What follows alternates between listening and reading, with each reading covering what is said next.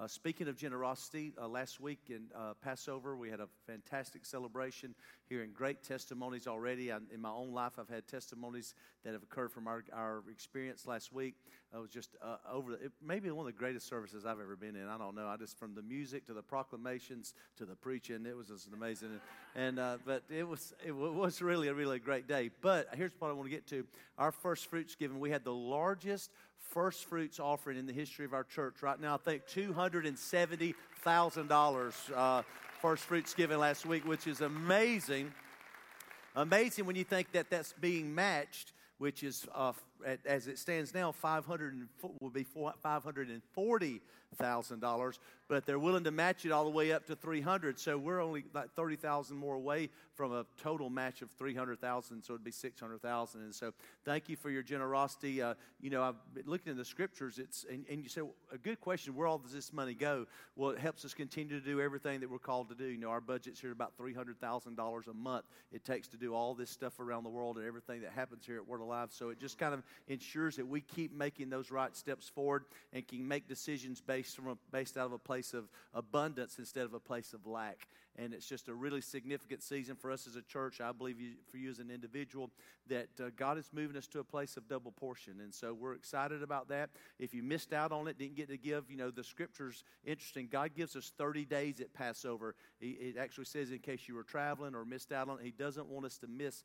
this first feast so we can hit all the cycle of all three of them. And so uh, if you've missed out, if you uh, wanted to give, uh, to, to move the on to that place of total match, then you're more than welcome to do that. We'd love for you to get on the first fruits giving if you didn't get to do that. And we bless you in it. And we're just praying God opens the windows of heaven and pours you out a blessing that you ain't even got room enough to receive. Part of these first blessings is first fruits. We have something for you today. Uh, Aiden Taylor, a lifelong friend of ours from England, he actually is an extension of Word Alive in England. He has a home, his home celebrates with us there. He has a great ministry uh, in the secular realm, really. He's out, out and about in the streets and all over England preaching the gospel.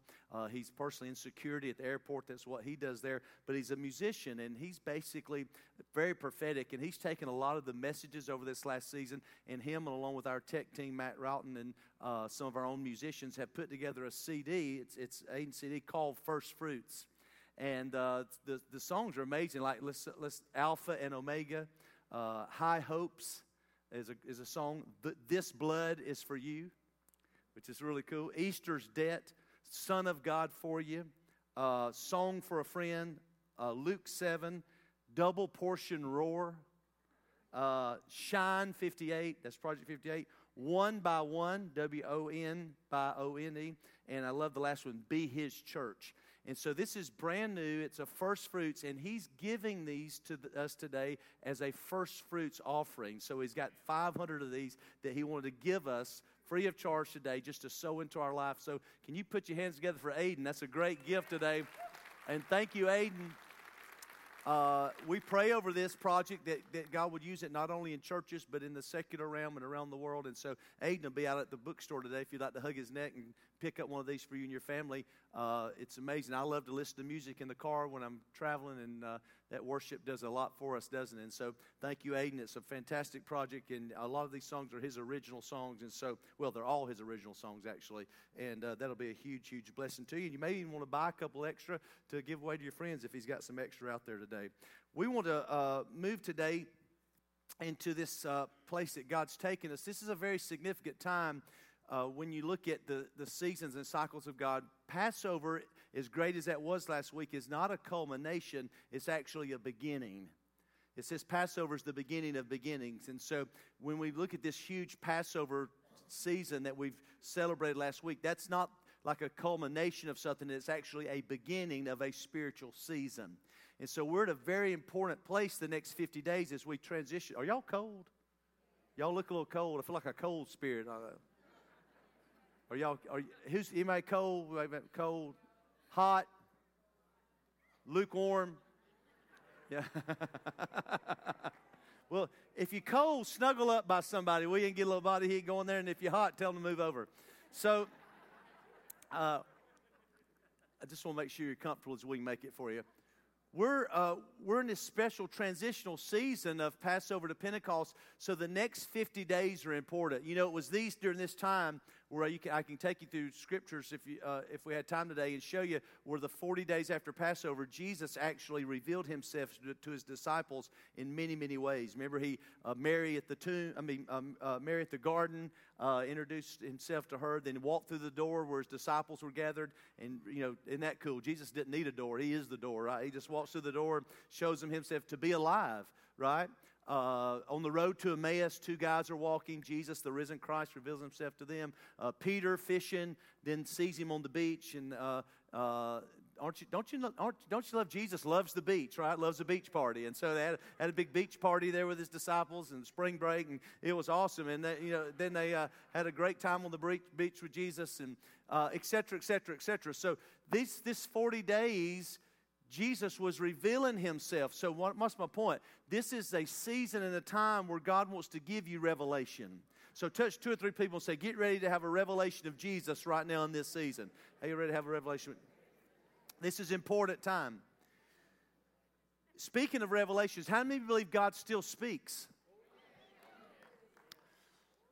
So I was uh, really, really, really praying as we were entering to 2018, and I had very specific Probably the three of the most specific spiritual dreams I've ever had in my life January 1st, 2nd, and 3rd.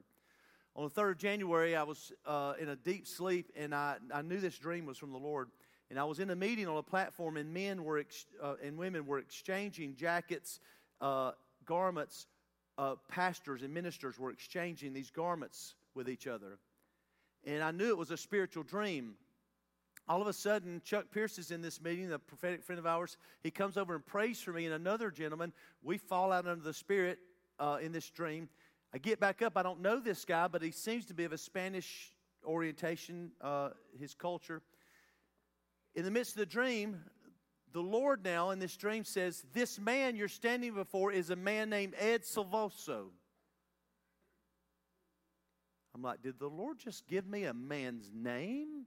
In a dream. So now, and he said, there's a spiritual exchange that's supposed to take place between you and this man. I wake up from this dream, I'm thinking, I, I didn't know how to spell it. Ed, I got Ed right.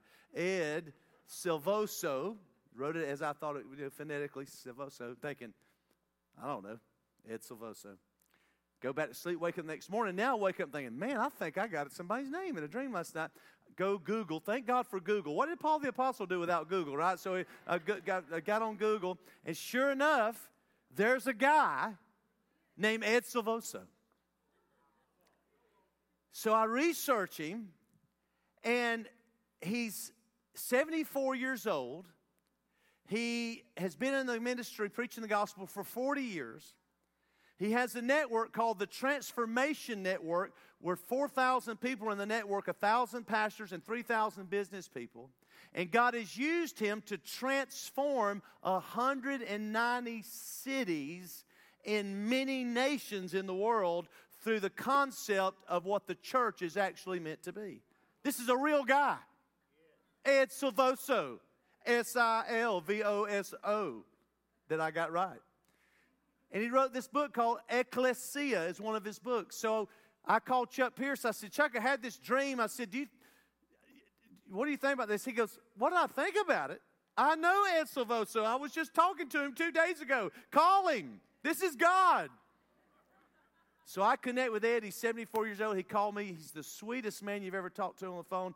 And he just, we talked about a few minutes. And he said, Kent, he said, I, I feel the Holy Spirit as strong as I've ever felt him on something. God is about to use you and your church to transform your city and that territory around you in a supernatural way. So I've been reading this book with this title, Ecclesia. Ecclesia is a very interesting word because it's the word, actually, the Greek word that Jesus used for church. And over this journey, over the next 50 days, hopefully we'll be gleaning for ourselves what it means to be a part of the church and what does it mean to be the church, what is the church created to be. And I believe that the Lord will use this time together to help us experience personal and corporate transformation as God leads us into a season that I believe that we're supposed to walk into, that the church is going to really be an instrument of change and transformation in society. So it's pretty exciting to say the least. there's a word paradigm. It's been coined as probably 10 or 15 years ago a paradigm shift. What is a paradigm shift? An important change that happens when the usual way of thinking about or doing something is replaced by a new and different way. Simple definition. An important change that happens, this is a paradigm shift, when the usual way of thinking about or doing something is replaced by a new and a different way. So when we go to the Word of God today and we look at the church, ecclesia. We're going to take this scripture, we'll dive into it just for a few minutes, and hopefully the Holy Spirit will help us begin to make a paradigm shift of what God wants to do in this season. So touch three people and say, I'm ready to make a shift. How about you? Tell them. Two, touch two other people, tell them, shift happens. Shift happens. Look at Matthew 16. And may we, may we pause here just for a minute as well. If you've been experiencing lots of turmoil, that just means the winds of change are blowing in your life. And God's moving you. He's shifting us and moving us. So you're in a really good place if you got the winds of change blowing around you. Here we go. For the Son of Man will come in the glory of his Father with his angels, and he will reward each according to his. Surely I say you, there are some standing here who will not taste death till they see the kingdom, Son of Man coming in his, in his kingdom. Let's go on to the next scripture. I don't know what, that's a good one, but let's go on to the next one. Do we not have another one? Let's go on to another one. This is the one I want. and I say also to you that you are Peter, and on this rock I will build my church, and the gates of hell will not prevail against it. And I will give you the keys of the kingdom of heaven, and whatsoever you bind on earth will be bound in heaven, and whatsoever you loose on earth will be loosed in heaven. This is the only time in the whole Bible that the name church or word church is actually used. Interesting. And it's only mentioned, the name, the word church is only mentioned three times, and it's all in that passage. Nowhere else in the Bible does it talk about church, the word church. I find that very intriguing. I find it very intriguing that the, that the way the church was started or the way the church was supposed to be uh, moved forward was in an encounter with God where Peter comes on the scene and his name's Simon and he says, Who do you say that I am? He said, I say you're Christ, the Son of God. Jesus said, Flesh and blood did not reveal this unto you. What's that telling us? The first thing about church church ain't about natural things or flesh and blood or mental assent. Church is about you and I having an encounter with God and our eyes being open and we say, Yes, I know who Jesus actually is. And then God says, Now, because of this encounter, you will become an encounter. For your name shall be changed, and you shall be called Peter, and on this rock I will build my church, and the gates of hell will not prevail against it, and I will give you the keys to the kingdom. So, the whole concept of church was people, individuals, having a transformational experience with God and then them becoming an agent of transformation in the earth. It's the whole concept of church in a nutshell.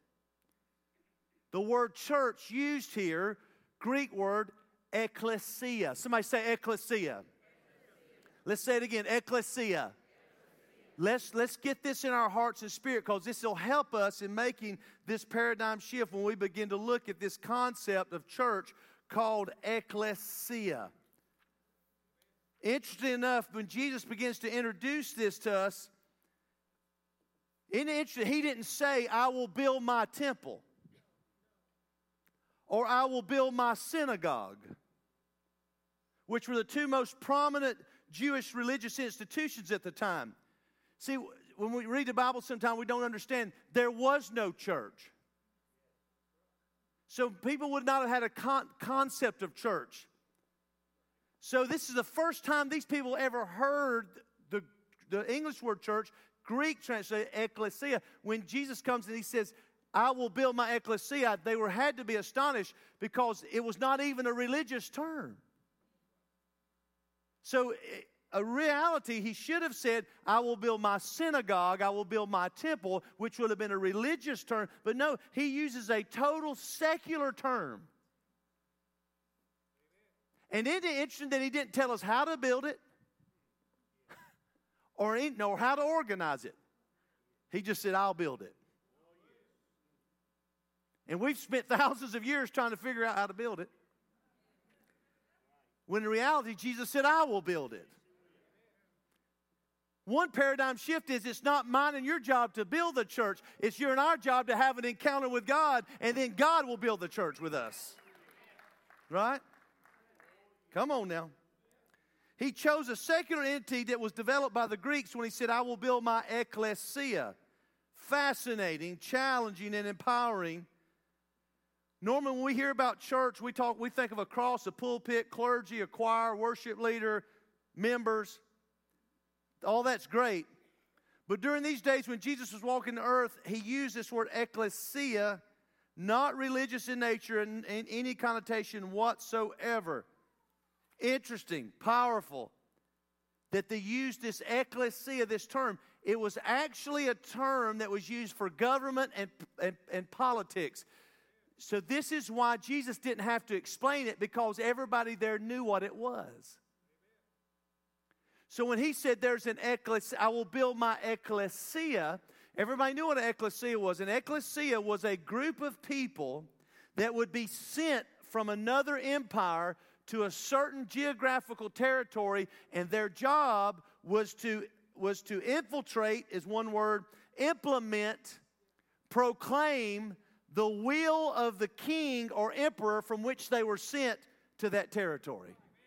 So Rome took the world and brought all of uh, the world at one time under the Roman Empire, under their rule, by sending ecclesias which was a group of people that went to a territory proclaiming the rule of Rome, the custom of Rome, Rome, the will of the emperor. I'm here to proclaim that and to make sure that it's instituted and carried out. Now, granted, they were backed by great military power and great wealth. Jesus comes on the scene and he says, I will build my ecclesia. What is it? I will have groups of people that are sent from somewhere else, from another king, from another kingdom, that I will use not by might, not by power, but by my, come on, somebody, that will be there to proclaim and see the transformational purposes of heaven. That's why he said, I will give you the keys, and what's ever done in heaven, you'll see it. Come on now. And Jesus brings about this concept called ecclesia. It was a whole different thing than what you and I would know as church. In the New Testament, the church, if, as, as you and I would know it, is chronicled in the book of Acts, but that back then the church never referred to a building, it referred to people. And it was made up of individuals who actually operated 24 7 from house to house all over town as, tra- as a transformational organism, not a static institution. Its objective was the transformation of people and of society rather than acting as a transfer station for saved souls bound for heaven. We'll pause there a minute. It was a transformational organiz- organism, not a static religious system trying to preserve souls. Most of what we know as a church is let's get people saved from out of there and let's get them into here and let's try to keep them as clean and safe as we can until Jesus comes back or till they die so they can go to heaven. But that was never Jesus' concept of, of church. Jesus' concept of church is I will empower people with an encounter from God, and wherever they go, that will be the church in action. That's what will be happening.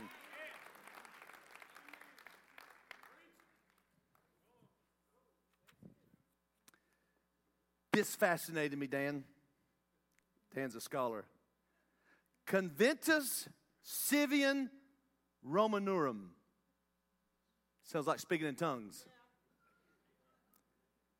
Conventus Civium Romanorum. The Greek and Roman versions of the ecclesia appeared in different forms and sizes. But the Conventus Civium Romanorum was a group of Roman citizens, normally two or three. gathered anywhere in the world. And anytime two or three gathered, anywhere two or three gathered in the name of Rome,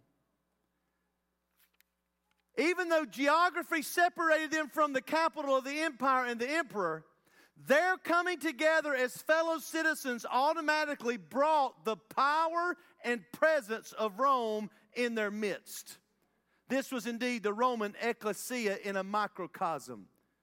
Does that register with anybody? Matthew 18 says, Wherever two or three of you are gathered in my name, whatsoever you touch, I will do it in your. Come on, somebody. So the true ecclesia is not when we gather here on Sunday morning. Why? Because how many of you know there's a vast divide between Sunday morning and Monday morning? Sunday, I love this encounter. This is Matthew 17. We get on the Mount of Transfiguration. Let's just build a temple here. I like this. I mean, I would love to wake up in this atmosphere on Monday morning, but on Sunday morning, I wake up and I'm like, Good morning, Lord. On Monday morning, I wake up like, Good Lord, morning. You know, there's a vast difference between the two because anybody can live in this environment and flourish in this environment. You know, this is awesome. But Jesus and the power of his kingdom was never about Sunday. Jesus and his kingdom was about Monday and Tuesday and Wednesday and Thursday and Friday and Saturday. The whole society was transformed because of these people that had an encounter with God two or three gathered in my name, there I am. That means churches at the water cooler. That means churches at high school. That means churches at job. That means churches wherever two or three of us are gathered in His name. There He is in the midst of us. And there transformation should be taking place. So the ecclesia is a very interesting term when we begin to understand that Jesus was implementing a powerful agent of transformation called the New Testament church. It existed on social tracks such as meal times. Jesus turned tables into pulpits and homes into assembly halls where strangers were welcome, rendering them prime candidates for evangelism. No wonder his disciples, arch enemies, accused him just, it says a few weeks after Passover, they filled Jerusalem with the doctrine of Christ.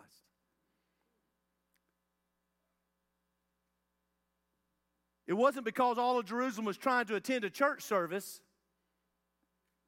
but because ecclesia had thoroughly permeated the city so much that people lined up on sidewalks, it says, waiting for the shadow of Peter to heal them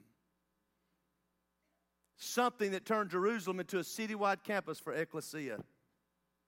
Why? Jesus did not confine the gathering of his followers to buildings or subject them to a rigid schedule of centralized meetings. Instead, it was people who constituted his ecclesia wherever and whenever as few as two or three gathered and with his manifest presence in, in his midst. And second, because Jesus' ecclesia was not meant to be a sterile, listen, sanitized holding tank into which his disciples were to store in isolation, con- uh, store in isolation converts fished out of a turbulent and doomed sea to await the revi- uh, arrival of a refrigerator ship for a transfer to a heavenly portal somewhere in the future. Come on. We were never, I'm preaching just as hard as I can go now. Come on. He said, preach it. I said, I'm preaching. In the same manner that Rome made its presence, power, and culture felt in the far reaches of its empire, Jesus designed his ecclesia to make his presence, power, and culture known, right? Wherever we would be, and we would have the authority to legislate in both the visible and invisible realms so much that the gates of hell would not prevail against it. So, ecclesia, number two, quick, gates of hell. Now, this really got me my goer going. The gates of hell was really interesting. This is a picture, actually, of a place called the gates of hell. This is a place in Israel. I've been there. And it's a place called Caesarea Philippi. When Jesus preached the message of Matthew 16 that I just shared with you, this is the location where he preached this message. Who do you say I am? Was right here in Caesarea Philippi.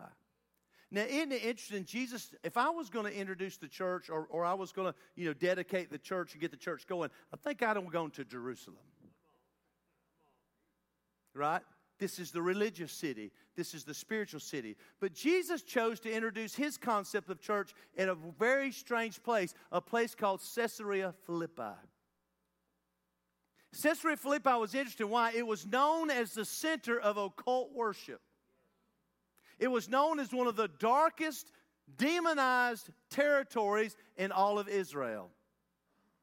It was here that they worshiped literally at the temple of Caesar, the temple of the god Pan, and the literal place called the gates of hell.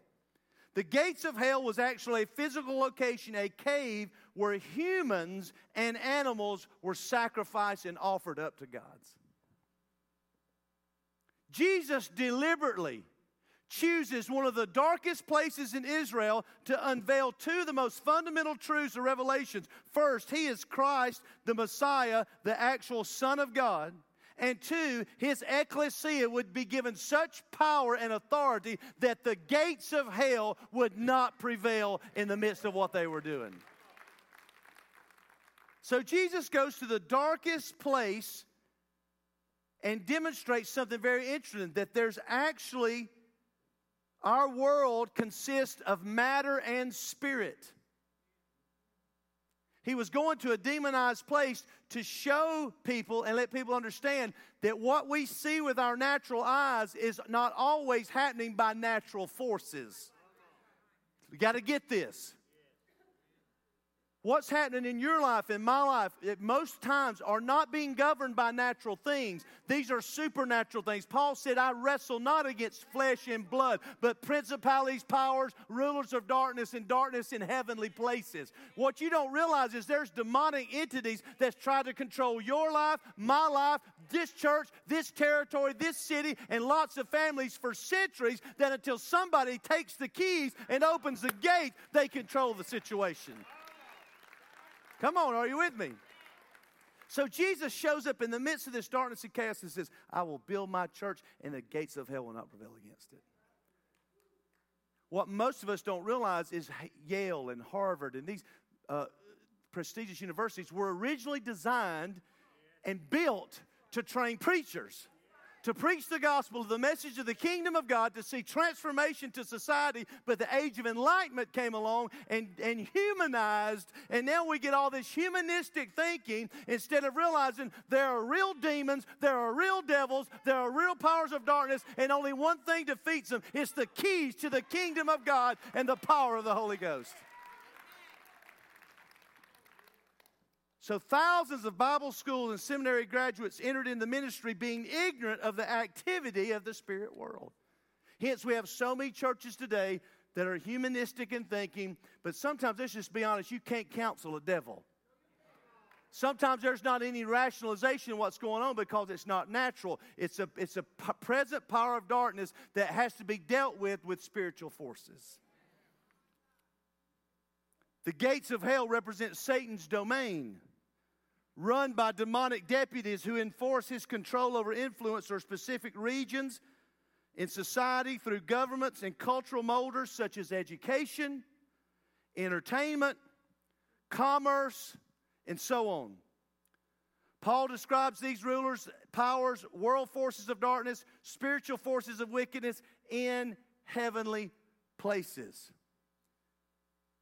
Terms such as spiritual forces in heavenly places can easily mislead us to conclude that it's an ethereal reign, but the overriding context in the book of Ephesians, the teachings are found that the ecclesia's mission is to heal unreconciled human realities that exist in the, in the earthly realm. Read the book of Ephesians, it talks about ethnic divisions, religious disunity, ministerial competition, family strife discord between genders, and marketplace injustice.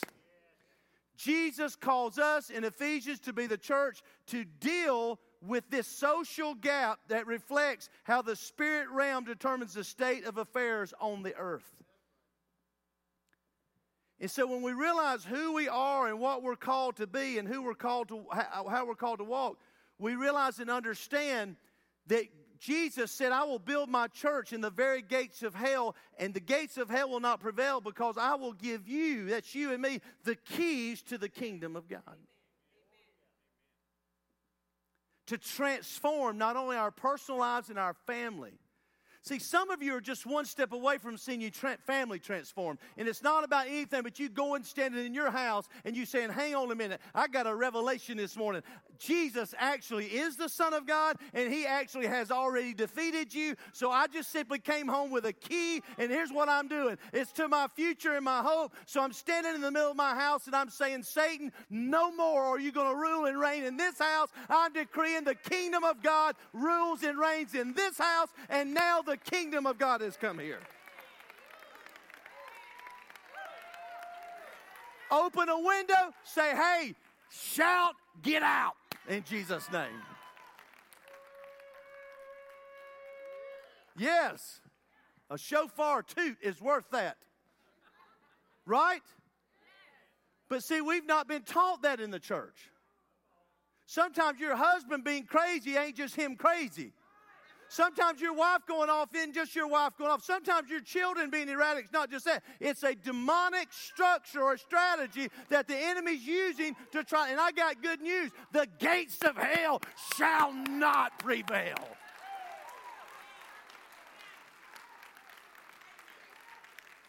Come on. Touch three people, tell them the gates of hell will not prevail. You've been given the authority, the keys to stand in the midst of that and say, No, no. And decree and declare where two or three are gathered, in my, there I am. Ecclesia. But not only that, the transformation of our city. Now, here's where we got to get the real shift in our mentality. It's not just about mine and your transformation. It's about our community being transformed. This is all online, all available for your own viewing. If you want to go to the Transformational Network, 190 cities is being transformed. This man, Ed Silvoso, was struck with a terminal disease to, to death. And he said, Well, if I'm going to die, because he had been a preacher of the gospel, he said, If I'm going to die, I need to make my life count. I got like a year and a half left. So he turned one of his, he was a businessman, he turned a piece of vacation property he had into a prayer retreat, and uh, he prayed every day. That's all he did. And then he got to thinking, well, I need to, what should I, I don't need to pray for myself because I'm dying. I need to be praying for. So he put a map of cities around where he was praying and started targeting these cities in prayer being led by the Holy Spirit. Next thing you know, as he started doing that, he started hearing of bits of revival happening in these different cities he was praying for. Then he got to thinking, wait a minute, you mean I somehow am influencing things in prayer? Touch two people, say prayer works. Long story short, you can read his story. He thinks he's dying God simply uses this time in his life to teach him something. That was 40 years ago. Now he's 74 years old. God miraculously healed him, but in the process, taught him this concept of transformation. So, the first city God led him to, he led him to go stand in a place that God showed them where, that was being controlled by principalities and powers. And they stood there and they made a prayer, proclamation, and declaration. Next thing that happened, the whole city, not just revival came to one church, revival started coming to all the churches. Next thing you know, the city council gets saved. Next thing you know, the mayor gets saved. Next thing you know, the police chief gets saved. Next thing you know, crime starts going down. Next thing you know, people start sharing what they have with one another and poverty starts ending. Got to the point where they didn't need a jail because there was nobody to be put in jail because the kingdom of God had.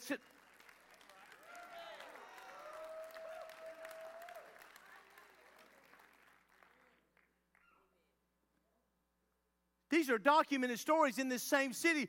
The mayor, when he calls for a city council meeting, also calls the pastors of the city because he said, This city is not just about natural things, it's about spiritual and natural, and we've got to manage this city together.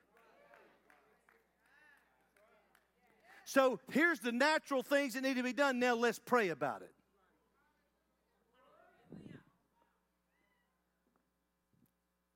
So the city's in a crisis. It's because it's had a spirit of poverty on it. It's much like kind of our territory. Industry moves away.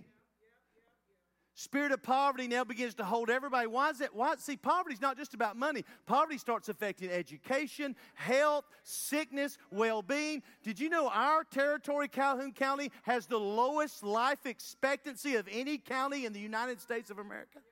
This county. Absolutely. Documented. People say, well, it's the Monsanto or the Solutia problem. Well, you can count it to many things. I believe it's spiritual.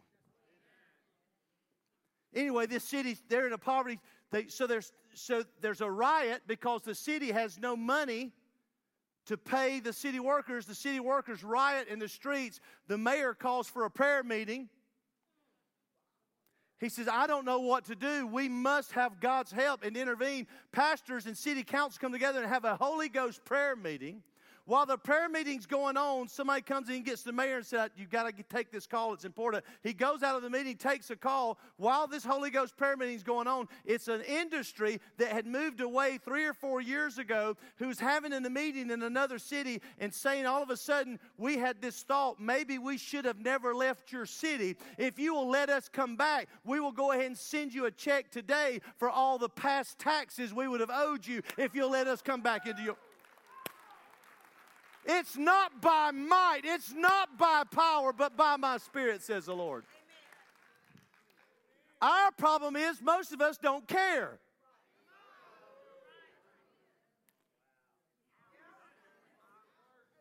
We don't care that there's people out here dying of opioid addiction. We don't care that there's people out here living in poverty. We don't care that there's people today suffering needlessly in our own city because of poverty and lack of education and lack of well being. And all we want to do as a church is point out the behaviors that got them there and try to point out their sin and say, well, you got yourself there. That's not the message of the kingdom. That ain't good news. Good news is not pointing out all the reasons you're here. Good news is an answer to where you're at to bring you out of it in Jesus' name. Touch three people say, We got the good news.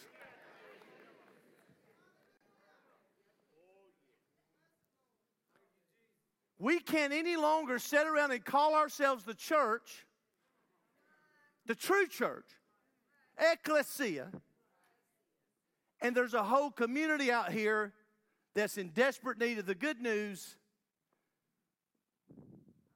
desperate need for somebody to love them, somebody to feed them, somebody to educate and empower them, preach the good news, and see them come up and out of where they're at and move into their purpose and their destiny.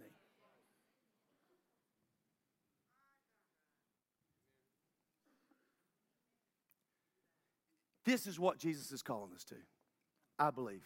I believe it's why this church was born. I believe we were born for such a time as this. So we started praying. Been praying for a while. Jackie Patio was riding up and down 202 and all of a sudden felt a burden. She said, I'm not sure what it is, but every time I ride 202, I feel a burden from the Lord. This was before I had this dream, before all this came to me. She started researching and found out in 1961 there was a group called the Freedom Riders which was our black brothers and sisters who had the courage to stand up against injustice and say, we're no longer going to sit idly by when we've already had, it's already legally we're free, already spiritually we're free, but we're treated like we're not free. And they dared to ride a bus facing death itself, and it happened right here in our own town where they were rocked and beaten at the bus station, which now is a national monument, and then a bus burned on 202, five miles from here. The Freedom Riders. Staggering their courage and the strength of these black brothers and sisters, and some white brothers and sisters that was there as well, but mostly black brothers and sisters that were willing to stand up against social injustice, against racism, for civil rights, and see such a thing happen. But if you mark our history, a, a great portion through that was accomplished, but it's not finished. There is still great injustice happening in our own city. There's still racial divides, there's still political divides, there's still uh, uh, religious walls and religious divisions among us. There's still black brothers and white sisters, and black, black, black, black brothers, white brothers, white sisters, white brothers who want fellowship with each other. Come on. There's still there's Baptists that won't have anything to do with uh, Pentecostals, and Pentecostals won't have anything to do. And supposedly we're supposed to be part of the same ecclesia, but we're competing with one another for people to sit in our pews and help us pay the bills and the devil's laughing all the way to the bank. Devil's got all these people out there held in opioid addiction, poverty, disease, and destruction, and we're fighting amongst ourselves. Who can we get to come be a part of our church so they can tithe and we can pay the bills? What break, what great program can we, and then let's just sit in our nice, air conditioned, beautiful thing that we're in debt trying to pay off, and let's just point to all these other people and just tell them why their sin and all that's got them there, and not lift one hand, not put one hand out to lift them up and out of where they are. It's what Jesus said Pharisees and Sadducees, you heap burdens on people, and you don't do one thing to get them out of it.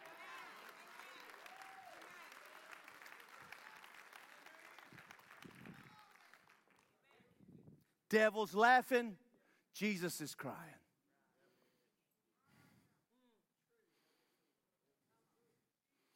But I will build my church, and the gates of hell will not prevail against it. So we started praying, what are we going to do? So the Lord really gave us a strategy, we believe. The first strategy. We've been praying and meeting now with, with almost 100 pastors in our city. We've been praying and meeting with them black, white, Baptist, Catholic, Presbyterian, Methodist, Republican, Democrats, uh, political leaders, civic leaders, mayor of this city, mayor of that city. All these divides. And everybody's buying into it with us.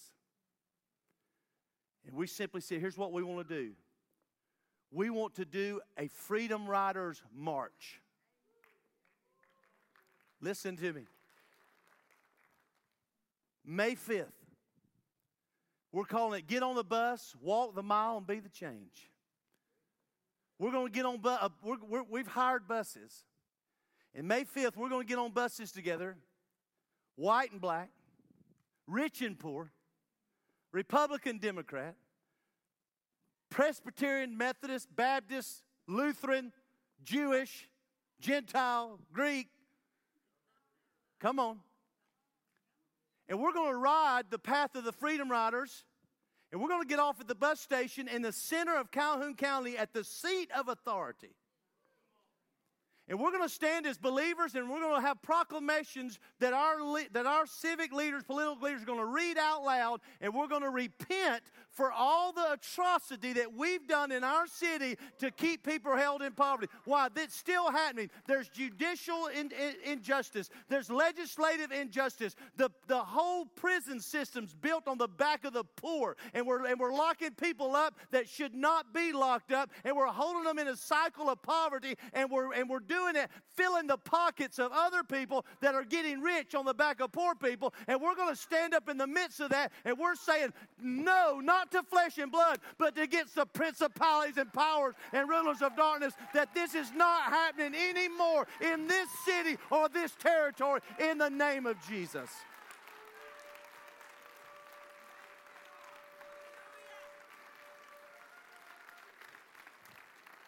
And then we're going to go, then we're going to ride to the Freedom Riders Park. And we're going to get out, we're going to walk right in the place where the bus was burned. The man that was on the bus, Hank Thomas, is going to be here with us. The white girl who at 13 years old pulled him off the bus, the only white person that stood up for them was a white girl, 13 years old, who got on the bus and pulled him off the bus and saved his life. They're both going to be here with us. And we're going to celebrate their courage. And we're going to ask God to give us that kind of courage and us that kind of, that we can stand up in the midst of all this and say just what it is. And then we're going to culminate here for a city, for a citywide, Calhoun County wide community choir made up of blacks, whites, Hispanics, all denominations. We're going to hear these two people speak. We're going to make decrees, declarations, prayer. We're not saying it's going to end everything in this one event. We're just saying we're going to bring an awareness and we're going to say some prayers over this city together. Psalm 133 How good and pleasant it is for brethren to dwell together in unity, for there God commands a blessing. We believe it's a prophetic strategy God's given us so that we can lead. See, the gates of hell, the demons have already been destroyed. It's just their gates are still there. Now, God has given us the key that we're going to step in. And I hear some of you saying, well, that's not my county. I live in another county. A bus is headed your way in the future, too. You know what I'm talking about? We're, we're, we're starting in Calhoun, Jerusalem, Judea, uttermost. Uh, we're, but we're saying we're, we're, going, we're saying God's given us a territory here, and you and I are responsible because we are the ecclesia. We have the authority in our hands. Where two or three are gathered, there we are. Wherever you're working at, wherever you're going to school, start standing with two or three saying, It's coming here too. The kingdom is coming here too, in Jesus' name. Woo! Jesus. Why don't everybody stand up a minute? We feel it's a strategy from the Lord. It's our first step as ecclesia people.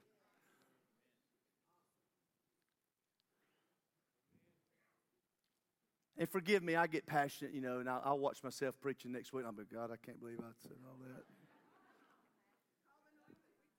But you know, It's just not real. It's not real if we just come together and enjoy God's blessings and don't do anything about people that are suffering. It's just not real. It's not true. If we're called to be light and salt, it's, I, we, it's not just being light for each other.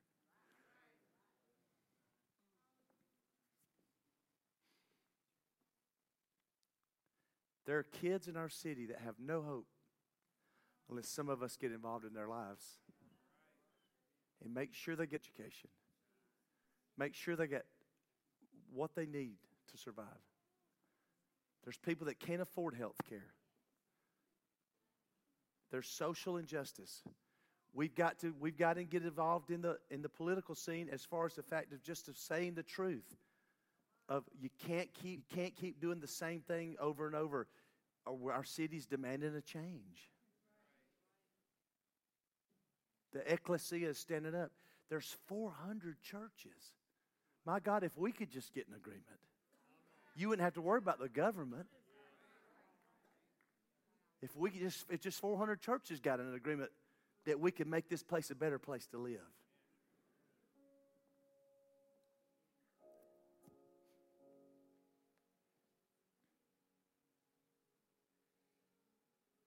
And there's something about the spirit of freedom riders. I can't imagine what it was to suffer. Jackie and I have talked some about it. I can't imagine what it would be like to suffer for the color of my skin.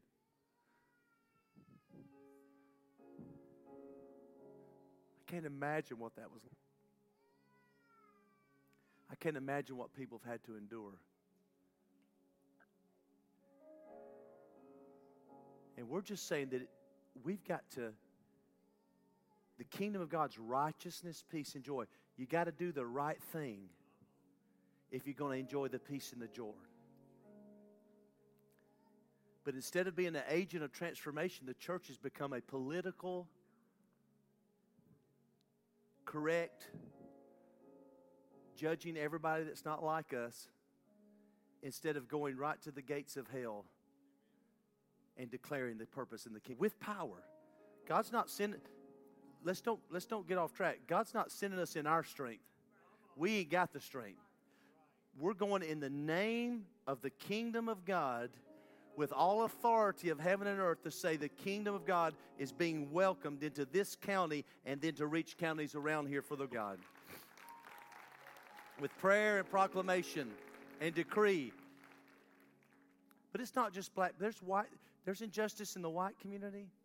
There's political injustice, economic injustice, sickness, poverty, systemic poverty, addiction, ignorance, illiteracy, all these things, I believe God wants to change in our city. And I believe He's called us to be those risk takers that would be willing to step out. But you know what I'm excited about?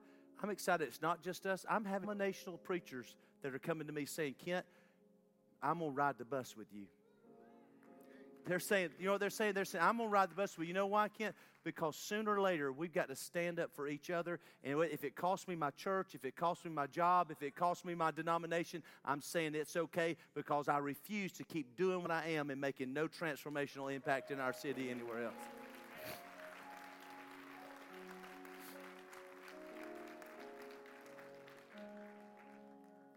There's truth on the Republican side, there's truth on the Democratic side. It's just we can't be closed minded to one another. We got to be open minded to be able to say, look, it's about a purpose, it's not about a, a party.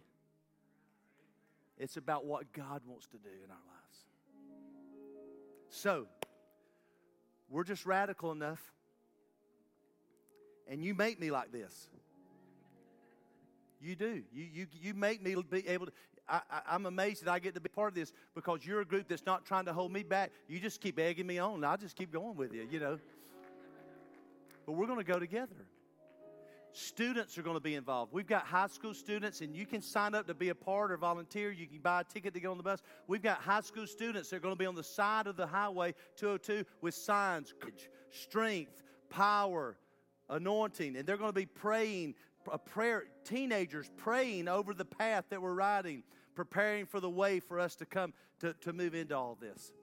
So you can volunteer. You can go, follow us on social media, the Freedom March. You can you, you, it's online. It's uh, uh, Facebook today. You can sign up online, or you can buy a ticket. It's twenty dollars. That includes a T-shirt commemorating the event. And we're just believing that there's going to. I don't know how many it's going to be, but we're just believing for a bunch of us from all different churches and backgrounds on May 5th to make this ride together, get on the bus, walk the mile, and be the change. We believe something's going to happen. We believe something's going to shift in the heavenlies. We believe something supernatural is going to transpire just by our simple act of obedience and faith as we make this journey together. So, if you would just pray with us on this, it's important. We think it's something God's calling us to do. If you would be praying for you and myself as we journey together over these next few weeks, that we can become the church that God's calling us to be that we can make the paradigm shift in our thinking that each and every one of us has a destiny and has a purpose in this room. You have a gift, you have a calling that God wants to use in this season to be part of this ecclesia, this transformational earth. So, Father, we just come before you today and we just ask you to just bless this, anoint us, empower us. Lord, we believe we're the ecclesia, the called out ones, the ones that are supposed to stand up for change and be a difference in society. Lord, let the Spirit of Jesus be on us the Spirit of humility, the Spirit of grace, the Spirit of mercy, the Spirit of love. Let us be that agent that has a word that can break a hard heart, but the same word that can heal a broken heart.